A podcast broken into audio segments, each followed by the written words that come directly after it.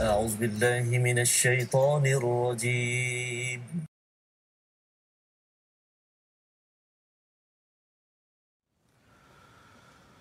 قال رب اغفر لي ولأخي وأدخلنا في رحمتك وأنت أرحم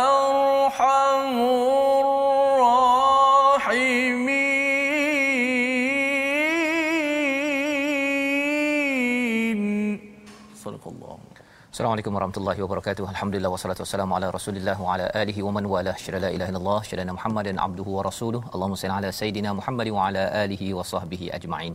Apa khabar tuan-tuan dan puan yang dirahmati Allah sekalian? Kita bersyukur pada Allah Subhanahu wa taala pada hari Jumaat penuh barakah ini kita bertemu untuk mendalami isi kandungan daripada Al-Kitab daripada Al-Quran untuk sama-sama kita mengambil hidayah pedoman daripada kisah Nabi Musa yang telah pun kita lihat pada hari semalam beberapa hari sebelum ini kita ingin menyambung pada hari ini pada halaman 169 bagaimanakah uh, babak seterusnya yang berlaku kepada Nabi Musa sementara bersama dengan Tuhan kemudian balik bertemu dengan Bani Israel kaumnya.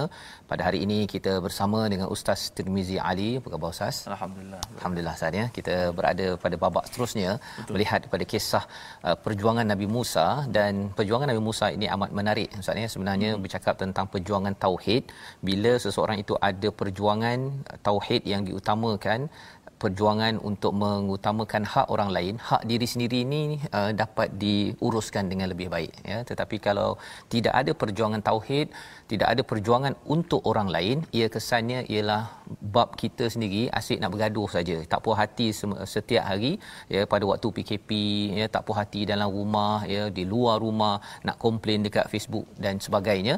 Kerana ia ada kaitan dengan dasar perjuangan dan ini yang kita ingin lihat pada hari ini pada halaman 169. Kita mulakan dengan Ummul Quran Al-Fatihah bersama Ustaz. أعوذ بالله من الشيطان الرجيم بسم الله الرحمن الرحيم الحمد لله رب العالمين الرحمن الرحيم. مالك يوم الدين. إياك نعبد وإياك نستعين.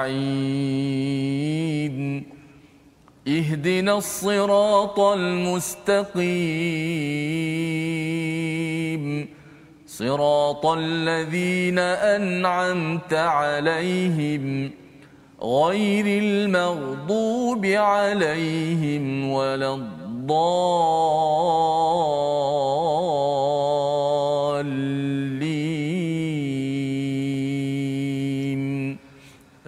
Amin ya rabbal alamin. Begitulah bacaan Ummul Quran Al-Fatihah memulakan majlis kita pada hari ini. Kita memuji pada Allah Subhanahu Wa Taala Rabbul Alamin kerana di dalam Al-Quran ada surah lain yang bermula dengan alhamdu iaitu alhamdulillahillazi anzala ala 'abdihi al-kitaba wa lam yaj'al lahu 'iwaja. Dalam surah Al-Kahfi yang disunahkan pada tuan-tuan, mungkin tuan-tuan sudah pun membaca pada hari ini. Kalau belum nanti boleh ambil kesempatan untuk menghabiskan bacaan daripada surah Al-Kahfi iaitu kita memuji pada Allah bagaimana menguruskan iman kita menguruskan harta kita, menguruskan ilmu dan menguruskan kuasa yang Allah pinjamkan kepada kepada kita. Dan pada kisah Nabi Musa pada hari ini, kita akan melihat bagaimana perjuangan menguruskan uh, rohani ataupun iman. Nabi Musa amat menjaga kaumnya bukan sekadar nak menyelamatkan Bani Israel keluar daripada Firaun, keluar daripada tekanan tetapi perlu keluar daripada kehambaan sesama manusia kepada kehambaan yang sebenar-benarnya kepada Allah Subhanahu Wa Taala. Jadi mari sama-sama kita perhatikan sinopsis bagi halaman 169. Pada ayat 150 Allah menyatakan tentang bagaimana marahnya Nabi Musa terhadap Nabi Harun kerana kes penuhanan anak lembu As-Samiri ya anak lembu yang dibuat daripada emas yang ada bunyi daripada uh, lembu uh, buatan tersebut dan mereka kagum mereka menjadikan itu sebagai tuhan Dan kemudian pada ayat 152 balasan orang yang zalim ketika membuat patung anak lembu dan diterimanya taubat mereka. Ya, jadi ini Allah memberikan peluang kepada mereka. Dalam masa yang sama pada ayat 154 akhir kisah pembuatan patung anak lembu sebagai tuhan. Dan ayat 155 Nabi Musa memilih tujuh orang ketua untuk bertemu dengan Allah bercakap melihat dan memunajat kepada Allah Subhanahu Wa Taala mohon keampunan daripada kesilapan yang telah berlaku. Jadi kita sama-sama mulakan dengan bacaan ayat 150 hingga ayat 152 melihat babak Nabi Musa marah. Adakah kita dibenarkan marah dalam kehidupan sampai tarik janggut, tarik rambut? Kita baca dahulu ayat 150 hingga ayat 152. Masih Fadil Ustaz Tuan Fazrul penonton-penonton sahabat-sahabat Al-Quran My Quran Time baca faham amal kita teruskan share rancangan kita ini. Mudah-mudahan kita menjadi asbab kepada mereka dapat belajar ilmu Al-Quran Karim. Alhamdulillah. Babak seterusnya kisah Nabi Allah Musa salam. Sudah pasti tuan-tuan puan-puan semua tak sabar nak nak nak tahu kisah apa seterusnya tentang kisah Nabi Allah Musa alaihi salam. Yang begitu hebat kita tahu bagaimana para nabi alaihi sentiasa ingin mengajak umat atau kaumnya kepada landasan yang betul kepada perjalanan hidup yang uh, diridai oleh Allah Subhanahu wa taala. Ayat 150 hingga 152. Jom sama-sama kita membaca. Auzubillahi minasyaitanir rajim.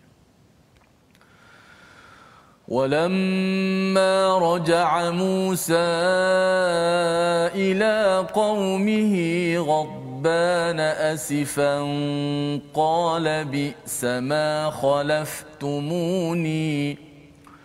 قال بئس ما خلفتموني من بعدي أعجلتم أمر ربكم ۖ والقى الالواح واخذ براس اخيه يجره اليه قال ابن ام ان القوم استضعفوني وكادوا يقتلونني فلا تشمت بي الأعداء ولا تجعلني مع القوم الظالمين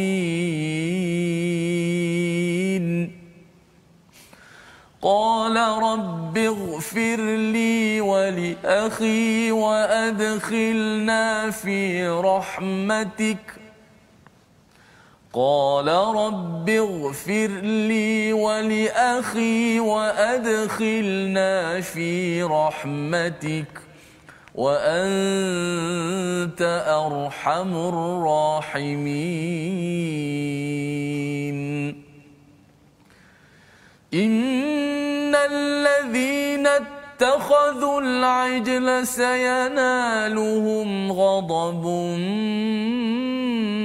من ربهم إن الذين اتخذوا العجل سينالهم غضب من ربهم سينالهم غضب من ربهم وذلة في الحياة الدنيا وكذلك نجزي المفترين صدق الله Surah Al-Azim gitulah bacaan daripada ayat 150 hingga 152 apabila kita melihat pada hari semalam bahawa uh, penduduk ataupun kaum Nabi Musa Bani Israel itu sudah membuat kesilapan kesalahan besar iaitu syirik kepada Allah Subhanahu Taala. Seperginya Nabi Musa bertemu Allah Subhanahu Taala uh, selama 40 hari mereka didatangi ataupun di uh, dipengaruhi oleh Samiri. Ya ini dijelaskan tambahannya pada surah lain uh, surah lain iaitu surah Taha dan beberapa surah lain iaitu Samiri menyatakan bahawa mungkin Nabi uh, Musa tu dah mati kot. Ha ya pasal apa? Pasal lama sangat 40 hari. Cuba tuan-tuan bayangkan ya apabila uh, ayah outstation, boss outstation dan outstationnya bukan 3 hari, bukan seminggu ya dan dia tak beritahu pun ya kalau dia kata 30 hari pun lepas 30 hari tak muncul-muncul. Rupa-rupanya ada extend selama 10 hari, 40 hari, maka pada waktu itu mereka membuat berhala ataupun patung daripada emas ya berbentuk lembu. Itu sebabnya lembu ini adalah salah satu binatang yang turun temurun disembah oleh manusia. Uh, kerana apa? Allahu alam. Tetapi ia adalah lambang kepada banyak faedah banyak manfaat. Maka itu yang menjadi sebahagian agama menyembah kepada kepada lembu ini sendiri sampai zaman sekarang. Maka apabila uh, berlaku perkara ini walamma raja'a Musa. Dan ketika Musa kembali kepada kaumnya ghadbana ghadbana asifan ya dalam keadaan marah dan juga hiba sedih. Jadi perkataan ghadban ini maksudnya ialah uh, memang dah siap-siap marah ustaz ya. Bukannya uh, Nabi Musa jumpa baru marah. Awal-awal dah marah. Macam mana pula boleh awal-awal marah? Kerana kalau dalam surah Taha itu Allah memberitahu kepada kepada Nabi Musa bahawa sebenarnya pada waktu dia bertemu Allah itu ada sesuatu yang sedang berlaku pada kaumnya mensyirikkan kepada Allah SWT. Jadi Nabi Musa dah dapat berita ni lebih awal daripada daripada Allah. Itu sebabnya perkataan di sini ghadbana asifan iaitu sudah sedia marah ya dalam masa yang sama dia asifan Asifan maksudnya adalah hiba sedih dengan perjuangannya dah buat macam-macam tetapi masih lagi buat perangai oleh Bani Bani Israel. Maka bila bertemu dengan Bani Israel tersebut, qala bi sama khalaftumuni min ba'di. Ya, iaitu alangkah buruknya perbuatan yang kamu lakukan selama pemergianku. Maksudnya Nabi Musa melepaskan kemarahannya. Tidak cukup dengan itu beliau menyambung ajiltum amra rabbikum. Ya kamu ni mengapa nak cepat sangat ya berbanding dengan uh, nak tunggu perintah daripada Allah SWT aku pergi ambil perintah daripada Allah. Kamu dah tak sabar dah. Sanggup kau cakap apa? Kalau Samiri itu dalam tafsir Hamka ni dinyatakan bahawa uh, Nabi Musa sudah mati Ha, jadi mereka membuat uh, ajiltum ajil iaitu ataupun uh, isti'jal dia bersegera untuk untuk uh, membuat kesimpulan awal. Jadi ini pelajaran penting ya dalam kehidupan kita bila kita ada pemimpin, dalam keluarga ada ayah, pemimpin, jangan buat kesimpulan awal, tentukan dahulu yang penting kalau nak buat kesimpulan awal untuk sesuatu yang lebih baik, bukannya untuk me- menjadi lebih tidak baik. Okey. Jadi ini perkara penting ya bagi ibu-ibu ya jangan pula cakap pasal ayahnya balik lambat kan? Dia cakap pada anaknya ayah kamu tu memang ya, kerja kerja kerja. Contohnya lah kan? Ataupun ayah bila mak balik lambat ya daripada kerja ke tak ada pula ni mak kamu ni pergi mana pula? Jangan di negatifkan perkara tersebut. Pasal apa? Inilah antara kerja Samiri yang nak bawa pada syirik dan sudah tentunya uh, isti'jal minasyaitan dalam hadis iaitu kita membuat kesimpulan awal yang negatif sebenarnya itu adalah daripada syaitan. Syaitan memang suka. Kalau boleh kita membuat kesimpulan yang salah menyebabkan kita buat lebih banyak lagi perkara dosa dan juga maksiat. Wa alqal alwah apa yang dibuat oleh Nabi Musa selepas itu dibalingnya alwah. Alwah ini adalah uh, lembaran-lembaran Taurat yang diterima uh, selepas balik daripada bertemu Allah Subhanahu Wa Taala. Dan lebih teruk daripada itu wa akhadha bi ra'si akhi ditariknya kepala ya. Maksudnya rambut kepada uh, Nabi Harun abangnya ni. Ya abang senior lebih 3 tahun lebih tua ditariknya dalam uh, surah lain ditariknya janggut. Nah maksudnya dua-dua kena tarik. Ditarik rambut ditariknya janggut. Ya jurruhu ilaih ditariknya kepada dirinya qala bin umma. Ya apa kata Nabi Harun? Yang ditarik tersebut tak sempat cakap ya ibnu umma ya tu tak sempat. Ya kalau ya tu biasanya wahai tak ada dah. Ni pasal dah terlampau sakit dah ni ya Ibnu Al-Ummah ya. Jadi sebenarnya respon Nabi Harun ini adalah rahsia tuan-tuan sekalian kalau kita bertemu dengan bos yang banking ha, kan ataupun kita jumpa dengan suami yang pemarah ataupun isteri yang pemarah ini tekniknya. Yang pertama apa? Yang pertama Nabi Harun ini adik-beradik ya, adik-beradik dia cakap Ibnu Ummah ya. Maksudnya wahai anak ibuku. Pasal apa? Pasal yang boleh menyentuh hati Nabi Musa yang marah pada waktu itu ialah ibunya. ya itu adalah soft spot bagi seorang insan mungkin bagi seorang suami ke isteri ke bos ke kan mungkin kerana apa wahai uh, bos kesayangan ataupun bos untuk kita apa uh, kita ni satu organisasi ataupun ni kita satu keluarga kita nak jaga keluarga kita masuk syurga perkataan itu untuk terus menyentuh kepada emosi tapi yang pastinya Nabi Harun qala. Apa maksud qala? Bercakap. Dia tak balas. Dia tak balas tarik rambut Nabi Musa ke pergi tumbuk ke ya tak. Ya dia balas dengan perkataan. Yang pertama innal qaumastad'afuni sesungguhnya kaumku itu telah menganggap aku lemah. Jadi Nabi Harun mengaku kelemahan. Ya berbeza dengan Nabi Musa. Nabi Musa ini karakternya amat kuat bila tengok ada perempuan dua orang anak perempuan yang dipotong lelaki ketika beliau baru lari daripada Mesir sepatutnya tengah letih tak payahlah nak kisah pasal orang lain. Tetapi karakter yang kuat itu pada Nabi Musa menyebabkan beliau terus sahaja pergi membantu dua orang perempuan tersebut dan akhirnya beliau bertemu dengan Nabi Shu'aib di Madian. Jadi Nabi Harun mengatakan bahawa kaumku Bani Israel ini menyatakan atau melihat aku lemah tak macam kau. Ha ya wakadu yaqtulunani. Ya yang ketiganya ah, dan terusnya mereka nyaris nak membunuhku. Nah beritahu hakikat sebenarnya. Ya hakikat yang menyebabkan soft spot emosi bagi Nabi Musa itu oh rupanya abang aku ni nak dibunuh. Ha ya. Satu demi satu diberitahu. Bukannya Nabi Harun tak nak buat tugas. Tugas dilaksanakan. Tetapi tetapi mereka nak diancam bunuh kalau mengikut riwayat Samiri mengancam untuk membunuh kepada Nabi Harun. Fala tushmit bil a'da ya. Maksud apa? Jangan kamu gembira dengan kemalangan uh, jangan kamu menyebabkan musuh gembira dengan perkara ini. Uh, tushmit ini kalau kita uh, terjatuh ustaz ya. Orang gelakkan kita itu namanya orang tushmit kan? Jadi jangan sampai orang gelakkan kita. Kita bergaduh adik-beradik kan kita berdakwah kita bergaduh orang gelakkan kita. Jangan bagi musuh gelakkan kita.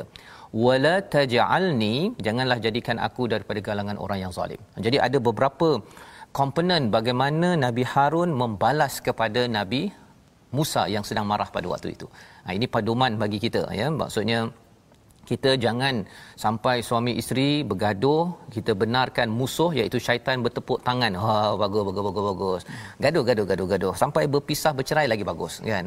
Ataupun dalam satu organisasi bagi negara kita bergaduh kumpulan A bergaduh dengan kumpulan B memanglah musuh memang tepuk tangan ya?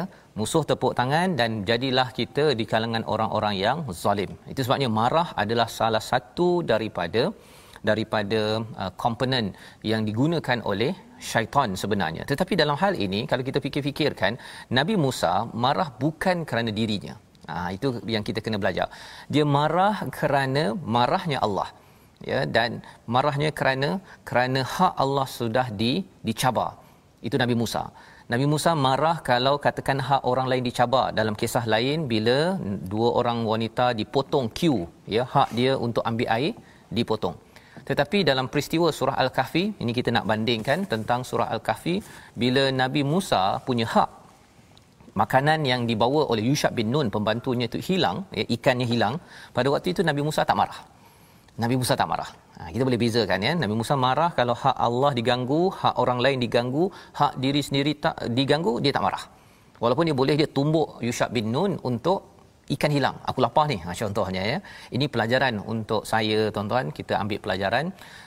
Apabila seseorang itu sedang berjuang pada tauhid sedang berjuang untuk orang miskin orang-orang hak orang lain kita akan kurang melihat kepada hak kita Ha, pasal kita tahu bahawa hak orang lain lebih penting, hak Allah lebih penting untuk kita perjuangkan.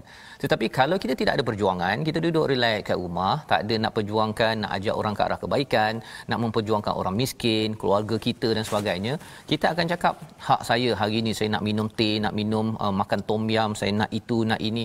Kita akan banyak berfikir pada tak puas hati perkara tersebut bukan tak puas hati untuk membantu orang orang lain jadi ini digelar sebagai wala taj'alni ma'al qaumi zalimin. Jangan aku ini jadi di kalangan orang yang zalim iaitu menyembah daripada anak lembu. Dalam konteks Nabi Harun pada waktu ini. Dalam konteks kita kita tidak mahu jadi orang yang yang uh, hanya memperjuangkan diri kita sahaja. Ya tetapi kita perlulah jadi orang yang tidak zalim memperjuangkan hak Allah. Inilah perjuangan yang paling tinggi untuk bersama anak dengan masyarakat. Hak masyarakat. Jangan rasuah kalau kita bercakap tentang kisah-kisah sebelum ini. Uh, perjuangan ekonomi dalam kisah Nabi Shu'aib ataupun perjuangan sosial kaum Nabi Lut contohnya. Semua ini adalah perjuangan untuk menyebabkan kita tidak jadi orang yang zalim. Baik Kemudian bila sudah pun uh, dibalas oleh Nabi Harun begitu, Nabi Nabi Musa baru kesedar bahawa dia tersilap. Ha ya dia tersedar dia pergi marah kepada Nabi Harun, kepada pembantu-pembantu Bani Israel dan juga beliau sendiri sebagai seorang rasul. Tuan-tuan boleh bayangkanlah ya seorang rasul pergi tarik ya uh, janggut ataupun kepala uh, rambut uh, abangnya ya. Jadi dengan kesedaran itu Nabi Musa menyatakan rabbil firli wali akhi. Dimulakan dahulu dengan minta ampun untuk dirinya. Pasal Nabi Musa fokus kepada dirinya ini pelajaran penting. Seorang rasul pun bila ditegur ya ini perjuangan dia berjuang untuk Allah. Bukannya berjuang pasal tak dapat makan pasal uh, mungkin tak dapat telur tembakul ustaz ya. Uh, dalam kisah uh, Melayu kita mak tak dapat telur tembakul uh, masuk gua ke apa sebagainya itu doesn't work kan? Tak tak. Bukan itu kaedahnya ya. Si emak mesti perjuangkan tauhid dalam diri anaknya. Jangan sampai anak mentauhidkan emak di dalam dalam rumah ya. Hormat tetap hormat tetapi jangan sampai anak rasa bersalah kalau mak tak puas hati. Tapi kalau tak sembahyang tu uh, kita rasa macam okey saja tak baca Quran tak apa ya. Jadi perkara-perkara itu perlu kita letakkan keutamaan. Jadi di sini Nabi Musa menyatakan wa adkhilna fi rahmatik masukkanlah kami dalam rahmatmu wa anta arhamur rahimin ya dengan keampunan barulah boleh memohon kerahmatan rahmat kasih sayang daripada Allah Subhanahu wa taala.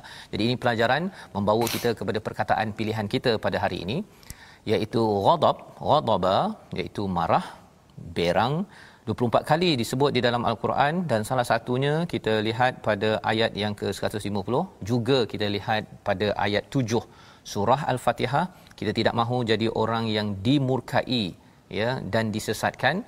Dan dalam hal ini orang yang dimurkai suka marah ya kepada orang lain kerana hak diri. Dalam kes Nabi Musa ini marah kerana Allah itu pun beliau memohon ampun. Moga-moga kita dijadikan Allah sebagai orang yang tidak cepat marah di rumah ataupun di mana sahaja. Kita berehat sebentar. Kita kembali dalam My Quran Time. Baca faham amal insyaallah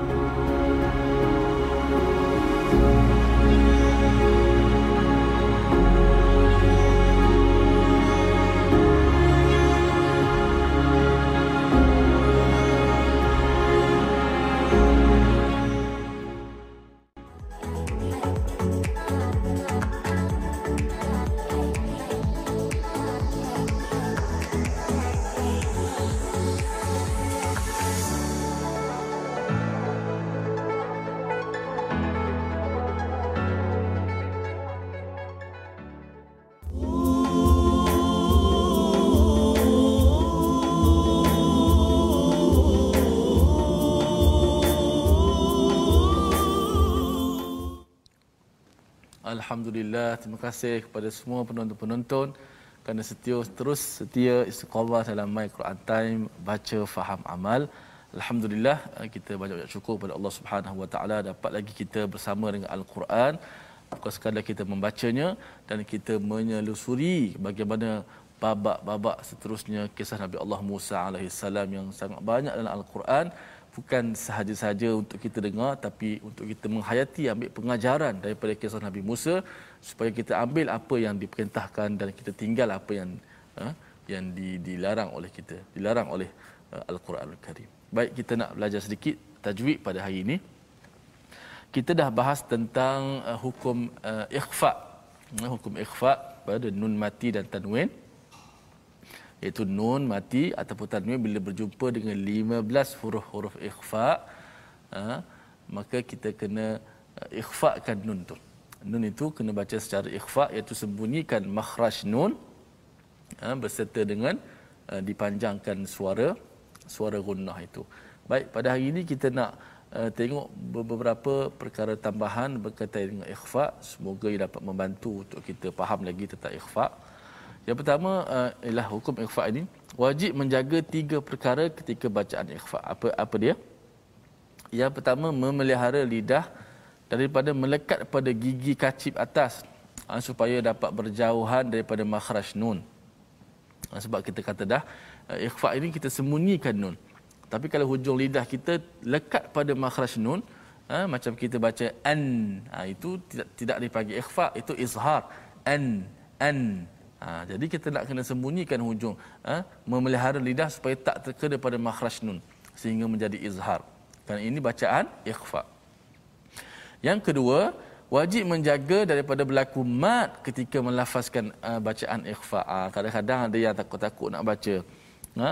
Uh, sehingga bila dia ikhfa, dia menambahkan bacaan bacaan mat pula pada ikhfa. Contoh, antum nun mati kan? Antum. Jadi dipanjangkan. Uh, ada alif kat situ. Sepatutnya nun bertemu dengan kaf contoh. Ankum an ain nun kaf. Ankum. So apa yang dikatakan uh, bertambah laku mat tu dipanjangkan suara ain tu ang ah dia lambat seolah ada alif dulu ain alif barulah nun mati dan kaf ha, itu kena pelihara sama ada bagi atas bagi depan seperti uh, kuntum. Jangan kita baca kun ada waw dulu mati baru nak masuk nun gunnah. Ha, tu silap salah. Dan yang ketiga menjaga martabat ikhfa. Ikhfa ini dia ada martabat dia. Dia ada yang kuat dia ada yang sederhana ausat dia ada yang adna yang paling uh, akal yang paling kurang sekali dia punya kekuatan ikhfa-nya. Kerana kita tahu huruf ikhfa ni ada 15. Okey. Dan 15 huruf ni berada pada makhraj yang pelbagai. Ada yang makhraj hujung lidah yang dekat dengan nun. Ada yang pertengahan sedikit di tengah lidah. Ada yang paling jauh dengan nun disebut sebagai huruf qaf dan kaf. Ha, di sana ada martabat dia. Maka kita jaga martabat dia supaya bunyinya tepat. Eh, bunyi ikhfa itu bunyi tepat. Ha, InsyaAllah ini tiga perkara sebagai asas untuk kita tahu. Kerana selepas ini kita akan uh, latih satu persatu hukum ikhfa ini. Ha, mungkin bermula episod seterusnya kita akan ambil contoh nun mati bertemu dengan uh, huruf-huruf ikhfa. Dua contoh huruf. Kemudian episod seterusnya dua contoh. Ha, sehingga habis ke 15 huruf huruf ikhfa untuk kita mudah belajar faham insyaallah. Kena ada perbezaan di sana sebab saya sebut tadi apa? Ada martabat dia, ada tingkatan dia. Ha, kalau jumpa huruf ikhfa yang dekat dengan nun macam mana? Kalau jumpa huruf ikhfa yang jauh daripada nun macam mana bunyinya?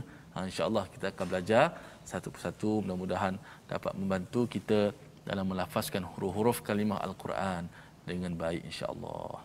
Baik, Ustaz. Baik, terima kasih ucapkan pada Ustaz Tirmizi yang membacakan ataupun berkongsi ya tentang ihfa pada hari ini dan rupanya ada tahap pula Ustaz ya. Hmm, tahap kan 15 huruf tu hmm. sama dia semua hmm. kan. Ada tahapnya untuk yeah. dulu saya tak ada belajarlah yang bahagian hmm. situ ya. Hmm. Jadi ini ilmu baru. Jadi saya rasa pada tuan-tuan juga sama kita beri perhatian pada episod kita pada minggu hadapan insya insya-Allah. Jadi kita nak melihat kepada sambungan kepada ayat 151 Nabi Musa berdoa ya.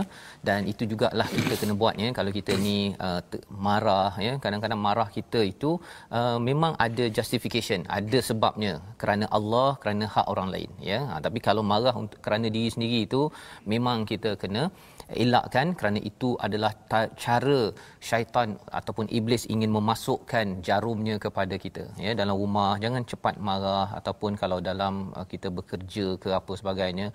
Uh, walaupun walaupun kalau nak cakap uh, orang tak ikut cakap ustaz ya. Sebenarnya Nabi Musa dia punya orangnya lagi tak ikut cakap kan? Ya itu sebabnya Nabi Muhammad sallallahu alaihi wasallam daripada hadis Nawawi ini hmm. daripada Abu Wa'il dia berkata aku mendengar Abdullah radhiyallahu an berkata apabila selesai perang Hunain Nabi mendahulukan sebahagian orang baginda memberi al-aqra 100 ekor unta Uyainah uh, serupa lalu membahagi sebahagian yang lain. Jadi ada tiba-tiba ada seorang cakap Ustaz ya dia cakap kepada Nabi apa? Sungguh pembahagian ini tidak dimaksudkan untuk mengharap wajah Allah. Ha ya dia nak soalkan betapa Nabi ini tidak ikhlas. Jadi Nabi sallallahu alaihi wasallam uh, uh, ataupun Abdullah tadi yang meriwayatkan hadis ini pasti akan aku beritahu pada Nabi. Maka bila Nabi dengar perkara itu, Nabi cakap apa? Semoga Allah merahmati Musa kerana dia pernah disakiti lebih daripada ini dan dia bersabar. Nah ya jadi Nabi Muhammad sallallahu alaihi wasallam menggunakan kisah Nabi Musa ini segala jerit perit ya jerih perit yang dilalui oleh Nabi Musa untuk bawa kepada keselamatan tauhid pun disakiti. Apatah lagi lah kalau kita ni ya di tempat kerja ke ataupun dalam rumah anak menjerit ke tak ikut cakap ke kita perlu belajar daripada Nabi Muhammad daripada Nabi Musa untuk bersabar. Kerana kesannya adalah untuk kita. Untuk kita tidak mudah stres untuk kita punya apa perasaan kita lebih terurus dalam keadaan kita berhadapan dengan cabaran ujian macam-macam sekarang ni ustaz ya. Jadi ini doa nabi. Bila kita termarah tu cepat-cepat doa minta ampun pada Allah Subhanahu Wa Taala pasal mesti ada kesilapan juga yang boleh berlaku bila kita marah. Ayat 152 innallazina takhadul ajl ya Allah menyatakan sesungguhnya orang yang menjadikan patung anak lembu sebagai sembahan kelak akan menerima kemurkaan Allah. Dan yang keduanya apa? Akan dapat kehinaan dalam kehidupan di dunia. Dunia lagi dah dapat kehinaan. Allah beritahu tentang orang yang mensyirikkan Allah Subhanahu Wa Taala. Dan wa kadzalika najzil muftarin. Ini adalah balasan kepada semua sahaja orang yang membuat pembohongan. Ya, dalam kes ini uh, perhala daripada emas tadi bentuk lembu tapi kalau dalam hidup kita ada perkara yang Allah tak cakap dalam Quran dalam hadis Nabi dibuat-buat ya uh, dalam ekonomi yang kita belajar berkaitan dengan Nabi Hud ataupun uh, berkaitan dengan Nabi Shu'aib dia tipu sana ataupun cakap uh, Allah kata ataupun ini makanan sunnah ini memang boleh menyebabkan seribu satu penyakit boleh selesai.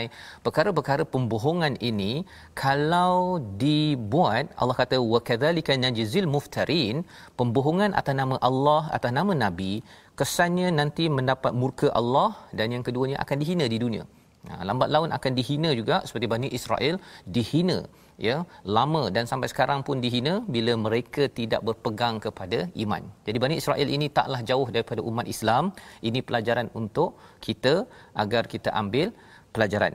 Dan kalau kita bertaubat macam mana? Ini Allah nyatakan pada ayat 153. Jom kita baca bersama insya-Allah. Baik, terima kasih Fadil Ustaz Fazrul. Memang susah ya nak menahan diri daripada marah. Ah, bahkan itulah antara ciri-ciri orang-orang yang bertakwa dalam surah al-imran kan. Wal kadhimin al-ghaid wal afina anin nas. Ah, dapat dia dapat menahan diri dia ketika marah. Saya nak share satu uh, kata-kata daripada Datuk Dr Muhammad Daud Bakar. Ha. dia share di Facebook saya saya pernah baca. Dia kata bila anda marah badan akan mengeluarkan enzim yang boleh merendahkan IQ anda. Okey jangan marah ataupun jangan buat keputusan waktu marah Hmm. Ha, kalau kita boleh hindarkan lagi baguslah. Walaupun mungkin tahap kita bukan sampai uh, sampai para nabi tapi marah itu kadang-kadang Ustaz sebutlah kita boleh buat keputusan yang sepatutnya elok jadi tak elok pula keputusannya. Ha, subhanallah. Baik terjaga uh, daripada mudah-mudahan Allah Taala berikan kerana al-Quran yang kita baca ini akan dapat meredakan hati kita, akan dapat melapangkan dada kita. Hmm. Baik, kita sambung bacaan 153 hingga 155 melengkapkan muka surat yang ke-169. أعوذ بالله من الشيطان الرجيم. والذين عملوا السيئات ثم تابوا من بعدها وآمنوا ثم تابوا من بعدها وآمنوا ربك من بعدها لغفور رحيم. ولما سكت عن موسى الغضب أخذ الألواح وفي نسختها هدى ورحمة للذين هم لربهم يرهبون.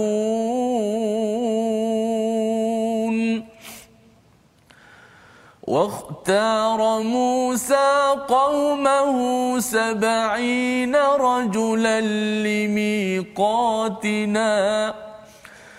فلما أخذتهم الرجفة قال رب لو شئت أهلكتهم من قبل وإياي.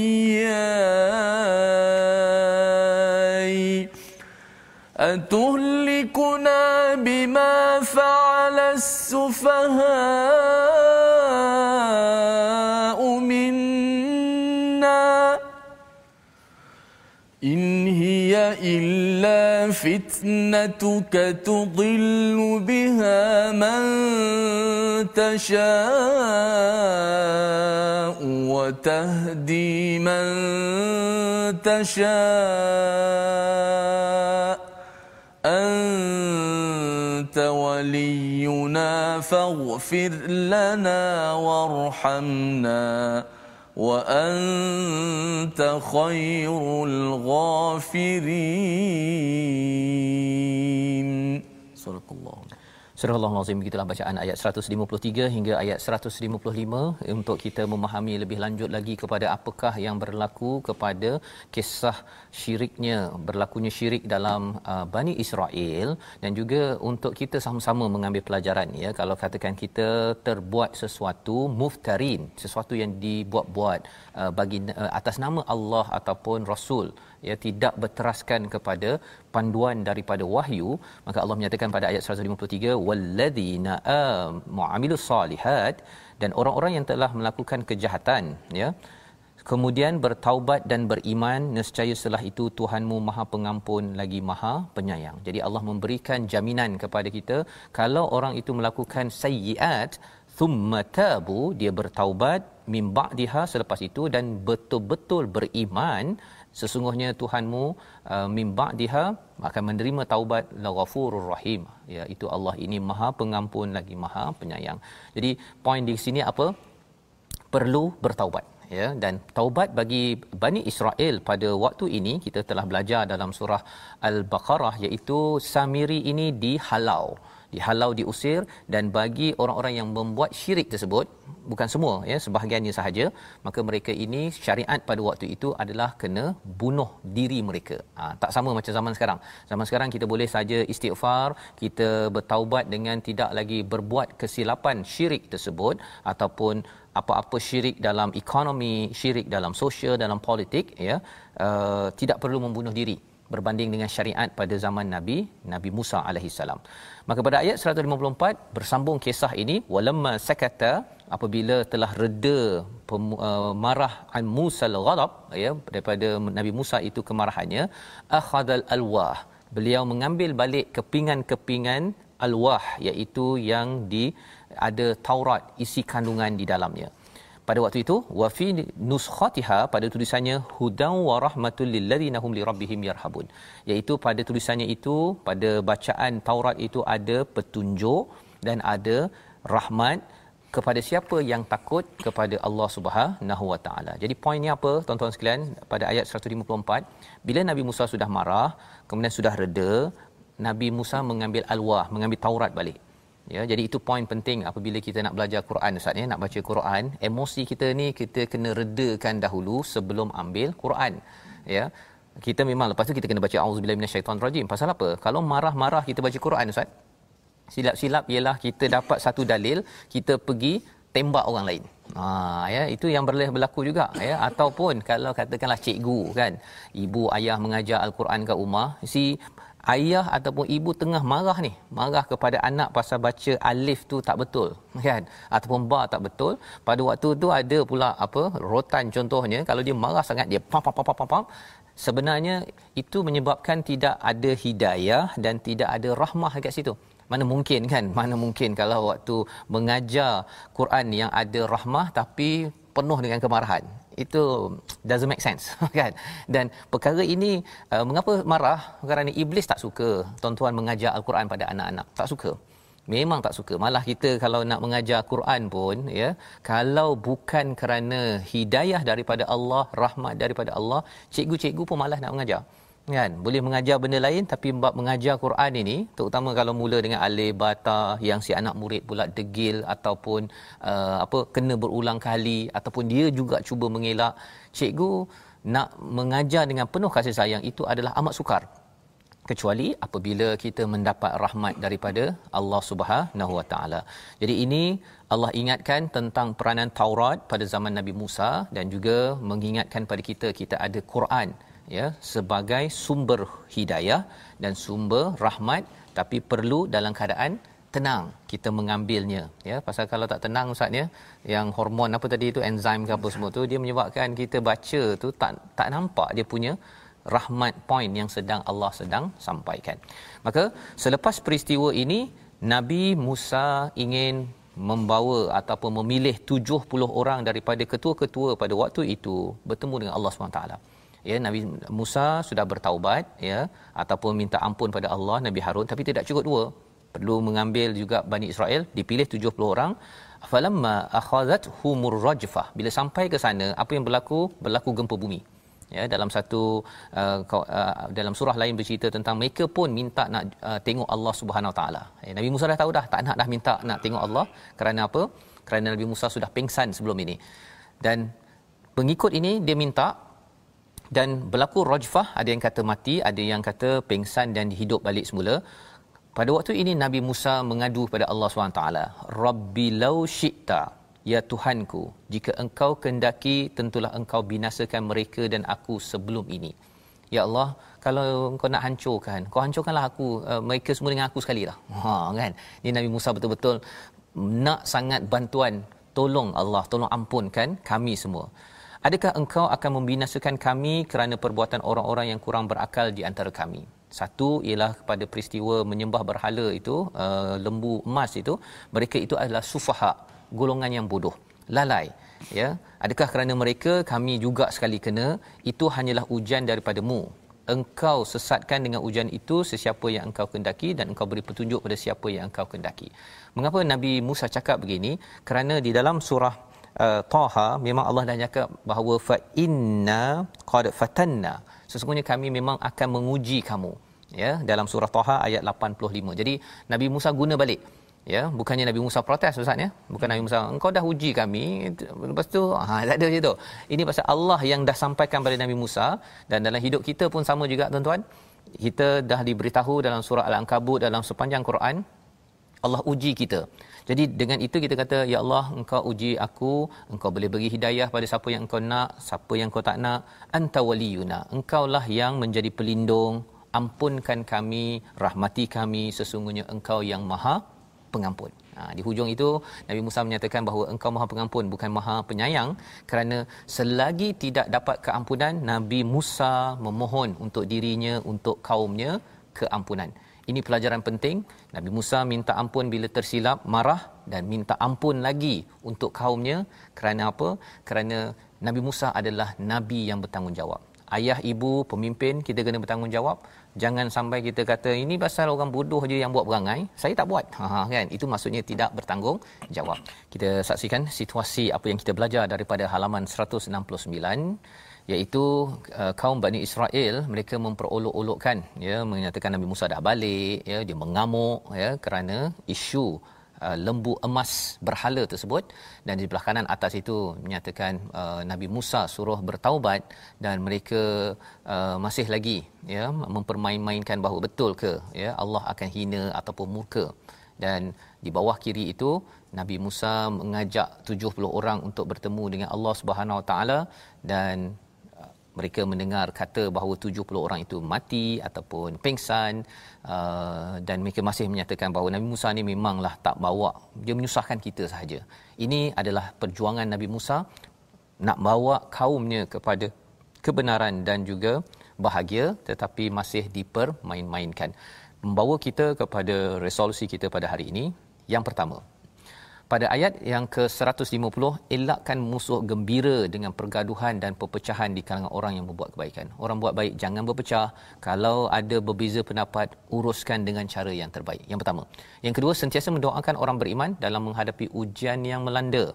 Ya, Nabi Musa doakan dirinya kepada abangnya Nabi Harun Jangan lupa minta ampun kerana itu cara untuk kita kembali berdamai. Dan yang ketiga jangan bersama orang yang gemar mengadakan pembohongan agar kita tidak mendapat kemurkaan dan kehinaan di dunia ini lagi. Jadi kita doa pada Allah SWT, Allah pimpin kita terus berjuang dalam kehidupan. Silakan Ustaz. Bismillahirrahmanirrahim. Alhamdulillahirabbil wassalatu wassalamu ala Rasulillah. Ya Allah ya Tuhan kami jadikanlah al-Quran yang kami baca setiap hari ini masuk ke dalam hati-hati kami ya Allah. Jadikanlah al-Quran bergerak dalam diri kami ya Allah Ya Allah akhlakkanlah kami dengan akhlak Al-Quran Ya Allah. Ya Allah adabkanlah kami dengan adab daripada Al-Quran Ya Allah. Ya Allah ilmukanlah kami dengan ilmu daripada Al-Quran Ya Allah. Ya Allah lembutkanlah hati-hati kami ini Ya Allah. Ya Allah jauhkanlah kami daripada pergaduhan dan permusuhan sesama kami sendiri Ya Allah. Ya Allah andai kami berkhilaf kami bergaduh Ya Allah.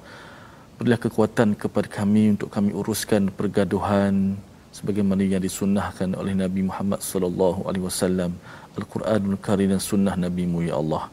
Ya Allah ampunkanlah dosa-dosa kami ini ya Allah. Terimalah segala amalan kami ini ya Allah. Amin ya rabbal alamin. Walhamdulillah. Amin ya rabbal alamin. Terima kasih diucapkan pada Ustaz Tirmizi membacakan doa moga-moga Allah memimpin kita terus menjadi orang yang baik akhlaknya, tidak mudah marah dan inilah salah satu daripada ciri yang kita ingin sebarkan dalam tabung gerakan Al-Quran. Tuan-tuan menyumbang dan juga menyokong kepada usaha ini agar masyarakat kita adalah masyarakat yang tidak melaksanakan muftarin penipuan pembohongan dari segi amalan budaya yang tidak berteraskan daripada wahyu daripada Allah Subhanahu Wa Taala. Kita bertemu ulangan pada jam 5 pada jam 10 malam dan 6 pagi. Rancangan ini dibawakan oleh Mufas yang terus berdoakan terus berjuang berjuang sampai kita bertemu Tuhan. My Quran Time baca faham amal insya-Allah.